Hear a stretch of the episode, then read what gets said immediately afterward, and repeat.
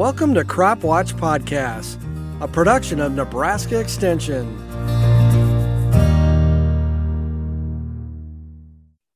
Welcome to the Crop Watch Podcast. I am your host, Melissa Bartels, a cropping systems educator with Nebraska Extension. Today, I will be joined by Justin McMechan, and we'll be talking about soybean gall midge. Thank you for joining me today. How are you doing? Oh, pretty good. We're uh, we're finishing up our season on soybean gall midge, so that's always good to get all the data in on everything. Yes, and this pest has been keeping you and your team busy, that's for sure. So, if our listeners that might not know who you are, although I'm pretty sure most people who know about soybean gall midge probably know who you are.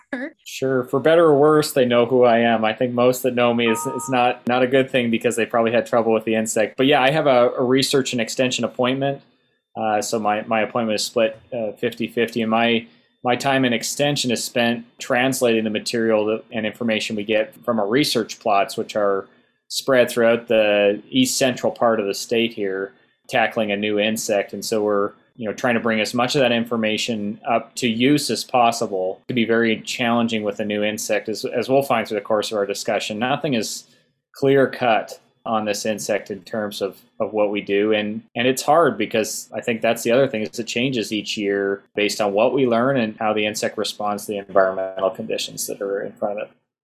Yes. So we talked back at the very beginning of this year um, about soybean gall midge.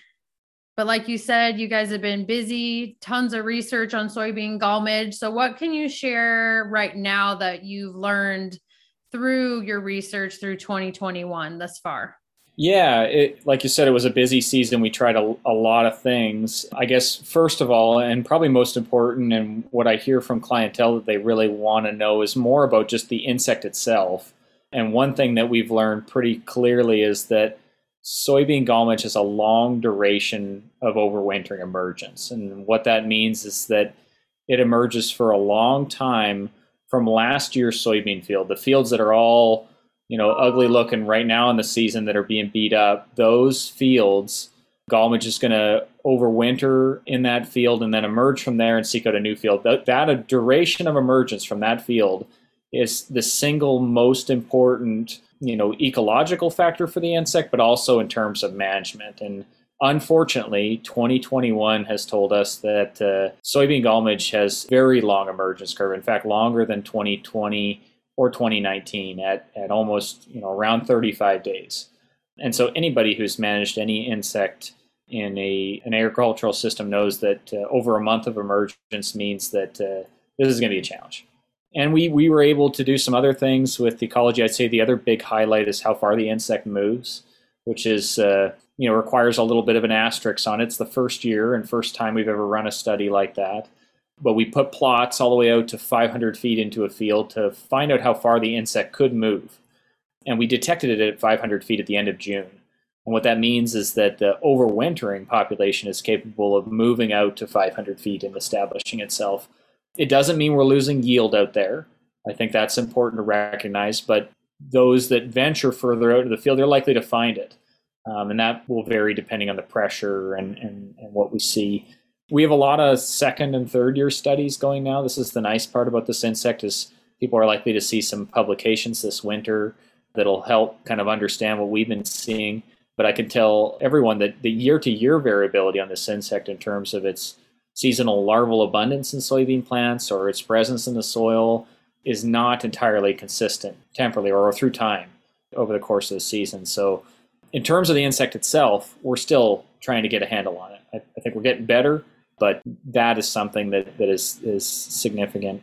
Um, management in 2021 was really interesting because we probably identified the, the single most effective strategy against this insect. And some may be, you know, leaning closer to the speaker to hear exactly what that is. Uh, the unfortunate thing is that it's not going to work for everyone. So this takes a bit of a classification, but ridge tillage or hilling, probably more accurately named hilling as a strategy, or covering the base of soybean plants with soil prior to adults infesting those plants is a very effective tactic uh, against this insect. And, and if you're wondering what that looks like, there are pictures on the web and through soybeangallmidge.org where you can see that. it told us a lot of things. It told us, well, first of all, you can you can really almost eliminate infestation. The other thing is is that they are very dependent on the base of soybean stems for their infestation. I think we all knew that, but but covering them up really showed that uh, pretty clearly. So that that was an acute strategy that you know was pretty interesting to find. And we did all the usuals. You know, we applied foliars, we did seed treatments, we did combinations of those. We did a germplasm study, which I can talk about in a little bit. But again, that was probably the most surprising things of 2021 was was that and the ecology of this insect, learning more about it. Great. Talked about how far the insect itself can spread from emergence. But what did we see in Nebraska? How far did this insect spread? Did we add some more counties here in Nebraska? Did we see it spread in other states? Yeah, uh, all of the above, unfortunately. So within Nebraska, we saw an additional eight counties become infested or found presence of larvae on soybean plants. And, and of course, for us in Nebraska, that just means expansion west because all of our eastern uh, side is now covered. So, so that's unfortunate. We're finding it in areas where we wouldn't expect to find soybean gall because the frequency of soybean acres is getting so low in those areas. It's, it's surprising to find it. We are always increasing our ability probably to find it. In the case this year, we utilized USDA, what's called Cropscape, which is a program that tells us the cropping history in an area. And so that allows us to identify corn soybean rotations. And perhaps we're just getting better and better at that. People shouldn't be frustrated with that. The first identification of those counties infest, I think, is important because it tells us whether things build or not. For other states, they all saw expansion with the exception of Missouri. So Iowa saw an additional four counties. Minnesota saw a lot of new counties this year, uh, which was a little bit surprising for all of us, including those in Minnesota. And then South Dakota had a, a single county detected. I think uh, they've had some rough years for growing soybeans in South Dakota uh, some unfavorable weather, and so perhaps that's kept the insect a little bit at bay. With regards to that survey, though, we did see pretty significant pressure in a lot of the same counties we've been seeing it in.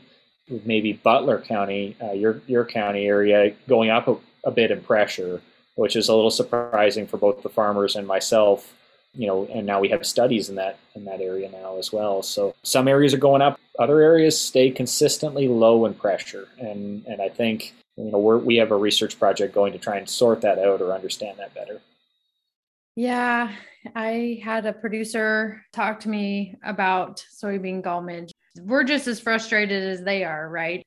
We would love to be able to provide here's this this will manage it and make your life just a little bit easier. But unfortunately research and this pest it's like a silver bullet and we just don't have one of those yet. Yeah I think every time we feel confident, we we have this insect do something that shakes our confidence, and and it has done that pretty regularly. In fact, many people who have heard me mention rainfall as an initiation of adult emergence, and that after a rainfall event, we tend to see these flushes of emergence. So we we thought we would set up projects to understand that, and uh, in fact, we got rainfall, and, and it simply stopped emerging, near opposite to the previous year. We even had artificial rainfall studies going, and, and they don't appear to be showing any significant, you know, responses that we would have expected. So all of these things that, you know, kind of become almost fact for all of us as we try and understand the insect get get shooken up every once in a while. And so I think people should be, you know, listening and trying to understand, but a little bit cautious and in, in taking things as, as solid fact until we get a couple years under our belt. So, what is your recommendation for those producers that have seen a pretty heavy infestation of soybean gall midge this year? So, we're moving into harvest very quickly, our crops are turning. Do you have any recommendations? And then, what do I need to be thinking about for 2022 for growing season and yeah, yeah, I appreciate the the fact that you reference those that have severe pressure because that's really the only ones that need to consider management at the moment those others in those lower, you know, presence categories or a few dead plants here or there. I've never really saw a lot of yield loss. I think those people have the luxury of, of kind of waiting this out a little bit and hopefully pressure doesn't build anymore. But for those that have seen and had significant pressure, I, I think they have a couple options in front of them right now.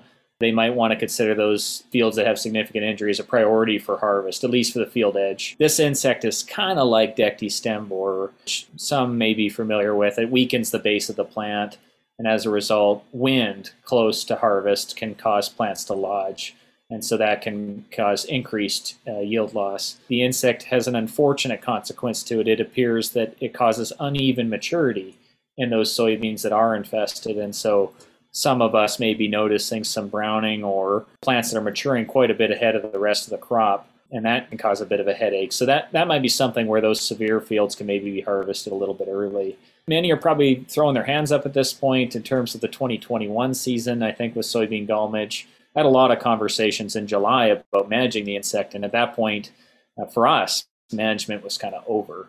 And so it's it's kind of thinking, what does 2022 look like? And I think there are a couple things. If if you have a lot of pressure from this insect, one thing to consider, and the, the tactic has not been solid, but I think it sets the framework for the amount of pressure you might have with this insect, is planting date. I know it is an unpopular topic to bring up in terms of insect or disease management because it has a significant agronomic consequence to it when you delay planting. But our studies this year and the yields are to come out. But everything right now in the season suggests that delayed planting of soybean uh, is likely going to result in greater yields relative to those early planting. I could be, you know, turned the other way depending on how yields come out, but all of our insect related data shows an increased number of soybean gall midge on those early planted soybean. And so what I've been telling people is do you want to battle 20 to 30 larvae per plant or 5 to 10 or less than that depending on how much you want to delay. And that if anybody's wondering what that transition looks like, it's it's about May 15th to May 22nd. We start to go from these really high numbers on soybeans down to these much lower numbers to work with, and and we have small plots, and that can be a bit of a problem because our plots are constantly infested relative to the delayed planting a full field might look like. But there's a there's a tactic there I think that sets some of the season in terms of how we look at 2022. The other thing that, that I don't have a clear answer on, but I, I think people should really pay attention to, is the potential for host plant resistance. We made significant headway in, in this past year with very high pressure at two sites. And as a result, our soybean breeder uh, Dr. George Graef was able to identify what he thinks are maybe some resistant lines. And he thinks and maybe should be emphasized a lot. And George would, would emphasize this in all of his conversations with me. There's nothing certain about the response we've seen.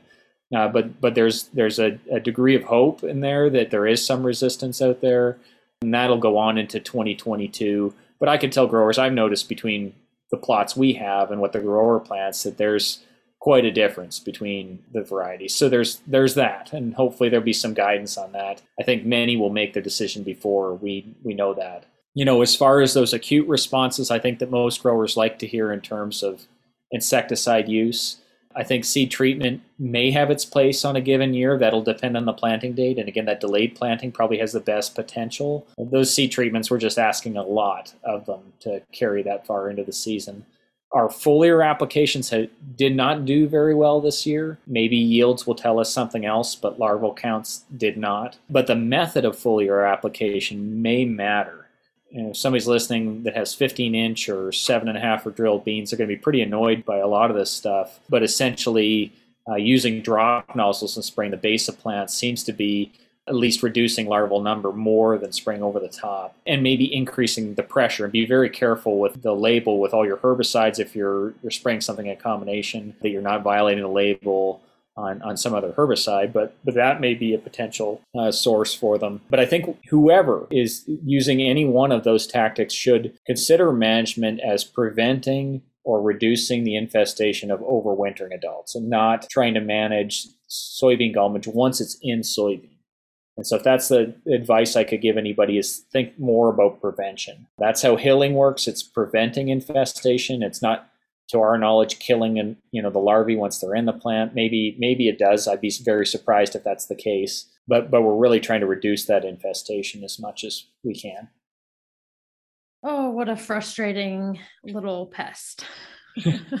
yes. Yes, I was in soybean field where, like you said, I have no proof that soybean gall midge was there, but I just know I walked in and I saw down the row like it must have been a downdraft of wind and snapped about 10 plants off in a row. They were still green and they were just laying over on their side. And I'm walking through this plot going, Did a deer get in here? What happened to these beans? So, very frustrating pest. Has anybody done any research? Because I know you work with a variety of other researchers from other states too. You said this pest can actually cause the soybean to mature at different rates. Yeah, it's it's a good question, and certainly amongst our collaborators, we have the most amount of pressure in Nebraska. You know, I think in general, people in Iowa didn't have as big of problems with soybean gall midge. It was present. They've had they had pretty big problems in 2019, more so than we did. Minnesota has a lot of presence of gall midge, not a lot of problems either. So they're confined to just a few parts of the state. And South Dakota is so spread out that it's hard to, I think, get a good handle on how much pressure is there. But ne- Nebraska consistently has seen uh, pressure. So it's kind of on us, I think, to document those more severe situations, unless the picture changes, which would be unfortunate for those in other states. We have not done a ton of documentation, and I'm thinking about how it would be done because it is rather tricky to look at that plant to plant variability. And like you said, I think earlier, which is, which is a really important thing, is we can document soybean gall midge earlier in the season into a point in the season to about R7 pretty confidently. And then the larvae disappear and other things come into the system. Um, and so it gets tricky to say, was that plant that is dying early actually have more larvae per plant than, say, another and figure out that relationship? But we do take injury score and so I think we could probably relate that a little bit, which is just a scoring system to say how many of these plants are, are wilting or dead from, from uh, soybean gall midge. But certainly in, in infested fields, I have stood there, especially after a, a wet morning as things start to dry out and hear pods popping all across the field as a result from what is assumed to be early maturity because there are green pods on a number of those plants. And you know, if you kill a bunch of plants around a particular soybean plant, it turns into a small tree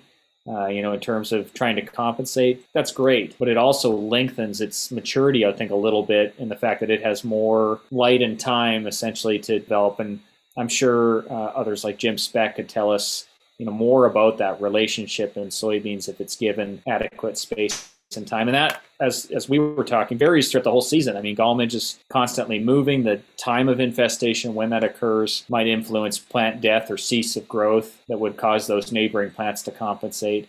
Uh, so it's a pretty it's a pretty interesting and complex question.